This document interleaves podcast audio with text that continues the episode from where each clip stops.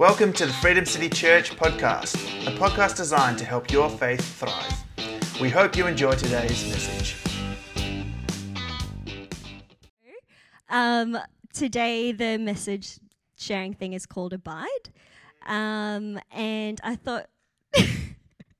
I thought actually what we'd do is we'd start by reading the verses first, and then I'd kind of give a bit of background to why that's that's what we're talking about today. So, just for a bit of context, this is Jesus speaking, um, and he's speaking to his disciples. Actually, it's a closer group of people. It's not like a big thing, and he's speaking to them and preparing them for the fact that he is going to go soon. Um, so, the it starts with John chapter fifteen, verse one.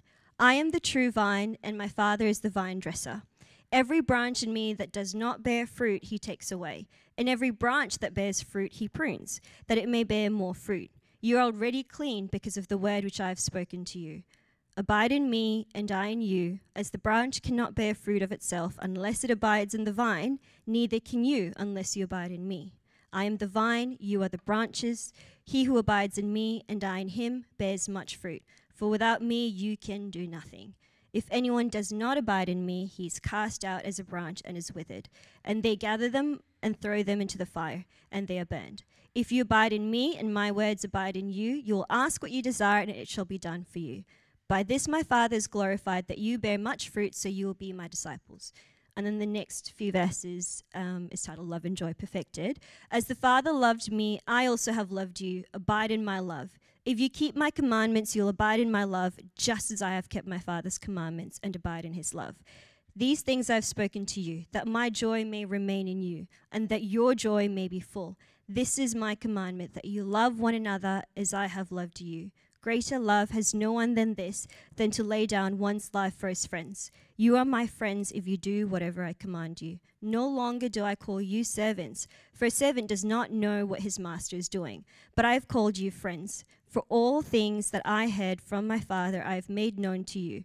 You did not choose me, but I chose you and appointed you that you should go and bear fruit, and that your fruit should remain.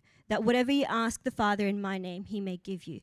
These things I command you that you love one another. So that's what we're going to go through today. Um, so, a bit of context and background. So, um, Molly two weeks ago was talking about how on brand for her is lemons and anything viral. Who wants to guess what mine? mine is my poor dog. Um, so the background. So what happened is a few weeks ago, Kaylee went for vaccination, and so we have this whole routine with that. We've got this one vet that we see, um, and I have given her trigger word that she knows something unpleasant is going to happen. It's okay. And then there's a, I tell her when it's finished, and then she's all like, oh, yay, because not all dogs love the vet. So I was sitting with the vet, and we were just chatting. She was asking me questions about um, how Kaylee had been, and then just completely normally kind of said, okay, and then we'll do the vaccination now if you do the thing that you normally do. Um, and nothing had changed. I was still seated. She was still st- seated. Our tone hadn't changed at all. But Kaylee had changed. She'd started to get a little bit like, oh, something's happening now. And so she, even though nothing else had changed, she'd picked up something is about to change. Um, and there's a couple of points in this message that I might nerd out. This might be one of them.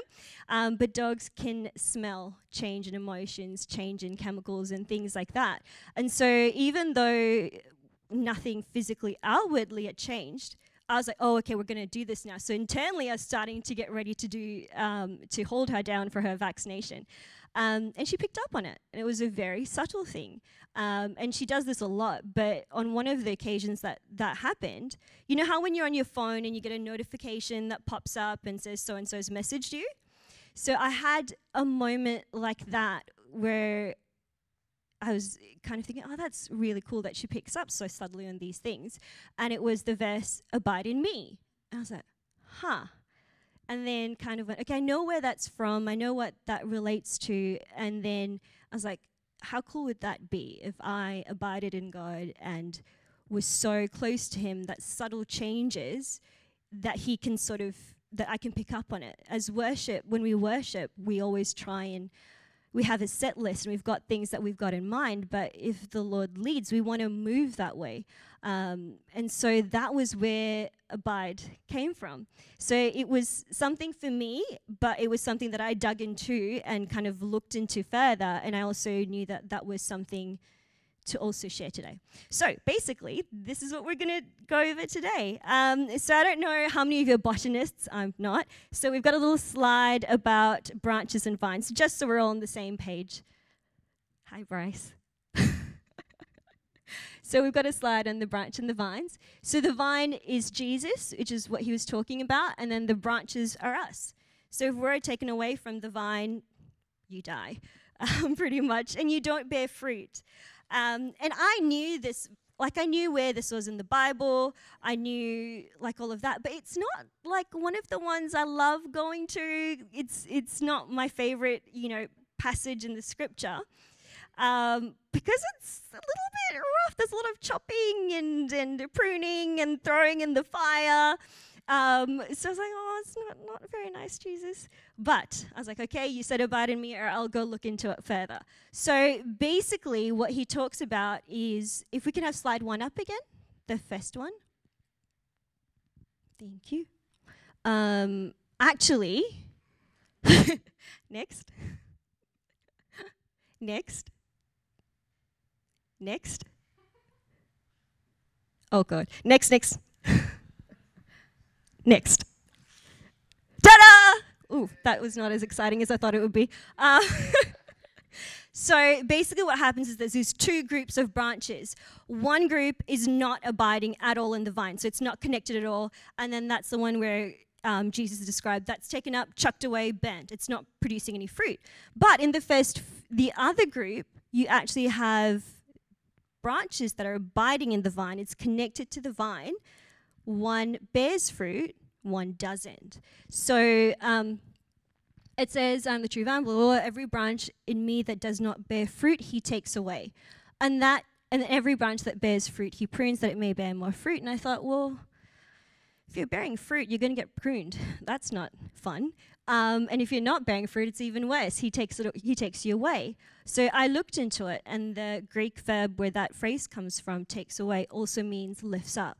So what's actually happening is you've got this actually this picture of a loving gardener that comes along and goes, "You're not bearing fruit," and lifts it up and picks it up.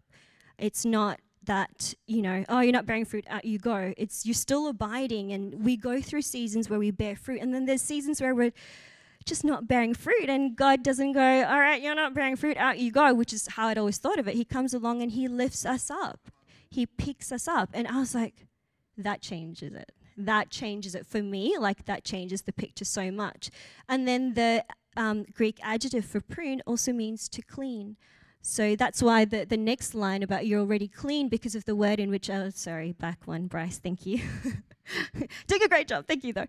Um, you know, you've almost got prune in verse 2 and then you jump straight to you're already clean because of the word which I've spoken to you. It almost seems like a different thing that's being talked about.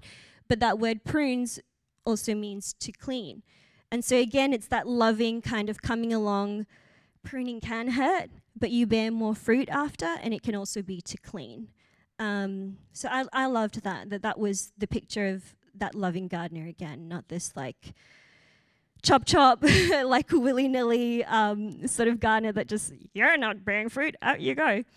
Um, so also, I am not a botanist, and so when I cut things, it looks like chop chop out, out it goes. So that's why, you know, God is not like that. Great. Um, slide two. Um, it's that repetition again of us being the branches while Jesus is the vine, just to make sure, in case you didn't remember, you're the branch, I'm the vine. You need to stay connected to me. You need to get your life source from me. You need to be connected with me. If not, nothing that we do um, is of lasting importance. Um, you know, you kind of read that verse and kind of go, well, I know people who don't abide in you, but they're fruitful.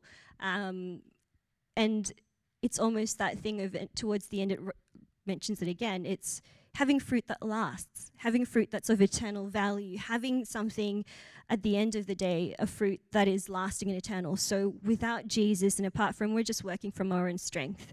Um, so yeah, If you abide in me and my words abide in you, you will ask what you desire and it shall be done for you. Molly kind of mentioned this a little bit in her, her message two weeks ago. But um, so I watched Aladdin recently, the, the live action one. And there's this scene where Aladdin tricks the genie to get him out of. Just a quick check. Everyone knows the story of Aladdin, right? Yeah.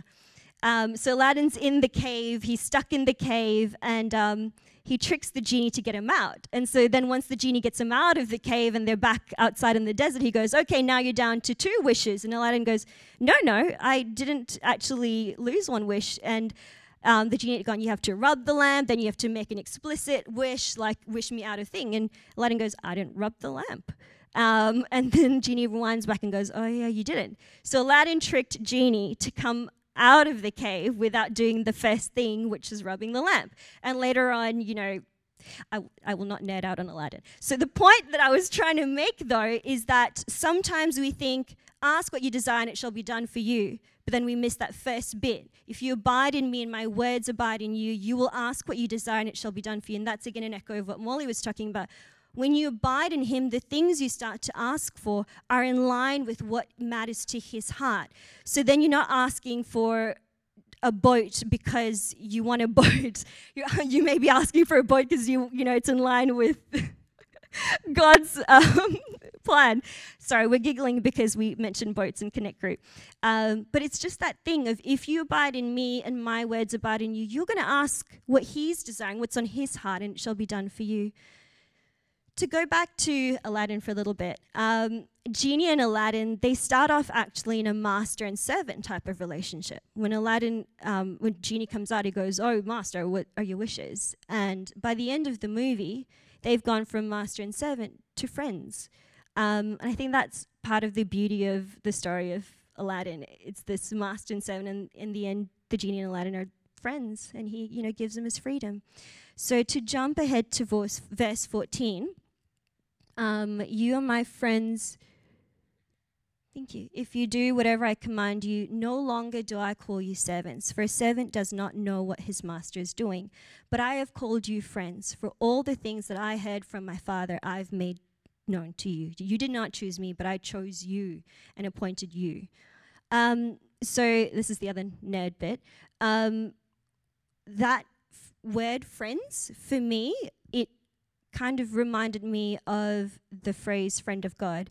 Um, and I don't well, we all have like our favorite movies, our favorite stories, and our favorite characters, and it could be because we identify with them or we love um, their character, whatever.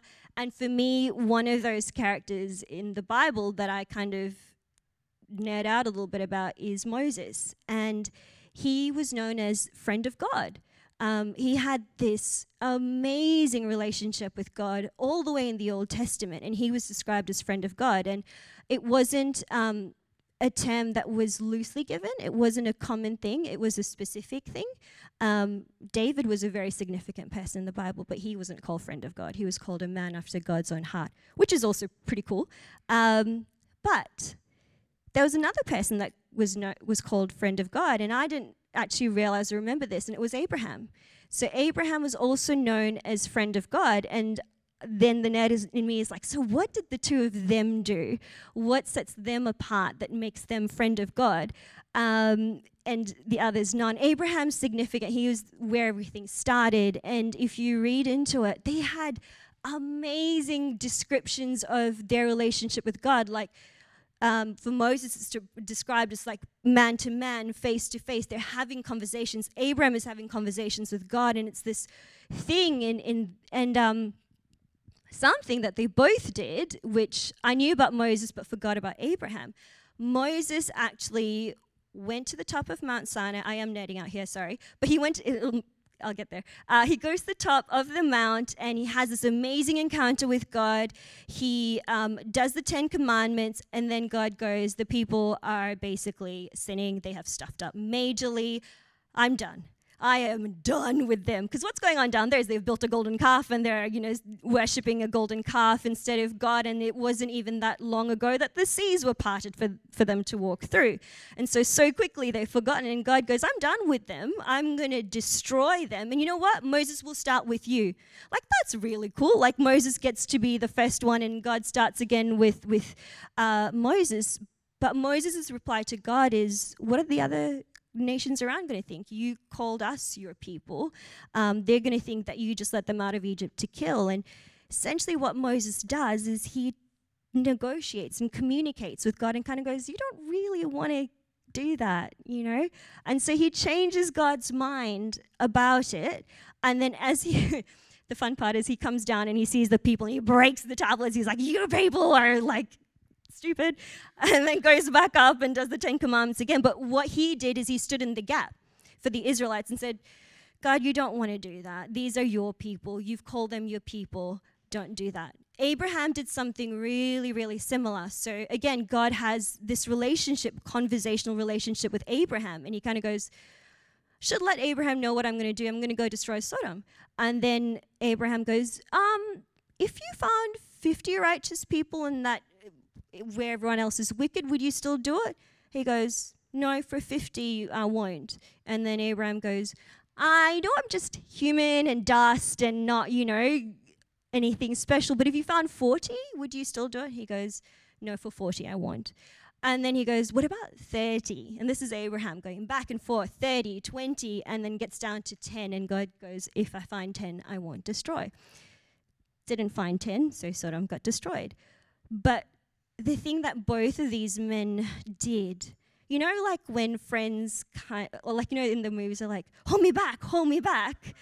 You don't actually want to do it, and your friend's like, I'm not going to hold you back. You're not really going to take on that, like, you know, person that's double your size.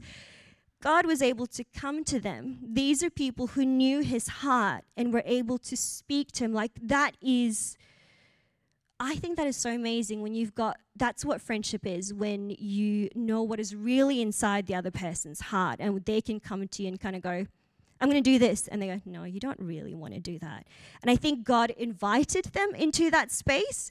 God knows his own heart. God knows what he wants to do. God knows his plan, but he deigns to have this relationship with us and have this conversation with us and and what was happening for Abraham and Moses in the Old Testament now we have Jesus here kind of going, no longer do I call you servants, no longer do I call you, um, yeah, servants, you're now friends.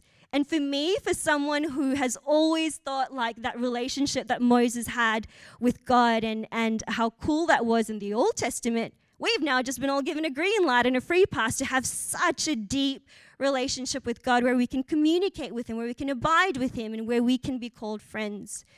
Um, so that was my nerding out that bit. So it's that invitation that we get to be friends with God. And I don't think it's something to be treated in passing. It's such a privilege and such an honor. So, what does it mean to abide? Well, Jesus answers that. Uh, very definitively in verse 9, he goes, Abide in my love, abide in my commandments. So, if you keep my if you keep my commandments, you'll abide in my love, just as I have kept my Father's commandments and abide in His love. Abiding looks like sitting in that love. Abiding looks like knowing that He loves us. Um, remember Aladdin? um, and trying to trick. So we've got that phrase there as I have loved you. And it's again that whole thing of you can't do one half without the other half we're invited again to abide in, in his love, but we got to know how much he loves us, you know, and we know that. Like, there's no one in here is like, I, I don't know that God loved me that much. I know he died on the cross. But it's one thing to know it in your head, it's another thing to sit with it and consciously, constantly be aware of it. I truly, truly think if we were, if I were more aware, not just in my head, but in my heart, how much I am loved, that I am chosen, that's going to change my life. Like that's going to change the way that i do things and, and how i act. And that is that is the whole thing. Abide in my love abide in me. I'm the vine and you're the branches. You're going to bear fruit if you're sitting in that knowledge and that knowing of i love you. Now go love others. But if you don't know that i love you you're going to love each other in a very human way and in a very superficial kind of you hurt my feelings and now we're done kind of way it's a it's a very don't do an Aladdin. Don't miss the first bit. Do the first bit. Know how loved you are, and then go love. Um, and something that I kind of also wanted to say is figure out what that abide is for you. Um, it can look different for different people. Um, it could look like finding space or carving out time in your day to just sit and, and abide in that. Um, it, it could look like, yeah, I'm, I'm figuring out what that is for me and I'm exploring. And it's always like a trial and error. You don't have to be like, this is what it is. It's a journey, isn't it? Friendships is a journey and it's a relationship. But in a friendship, you spend time with the other person. You know, you spend one on time, one-on-one time with them. You speak with them. You talk with them. What kind of person would you call a good friend of yours if you don't talk to them forever in like a long time, or you talk to them in a group of other people? It's not the same. Um, and then wrapping up, the, the last bit is these things I've spoken to you that my joy may remain in you and that your joy may be full. Um, how cool is that? That that is also something God wants is joy.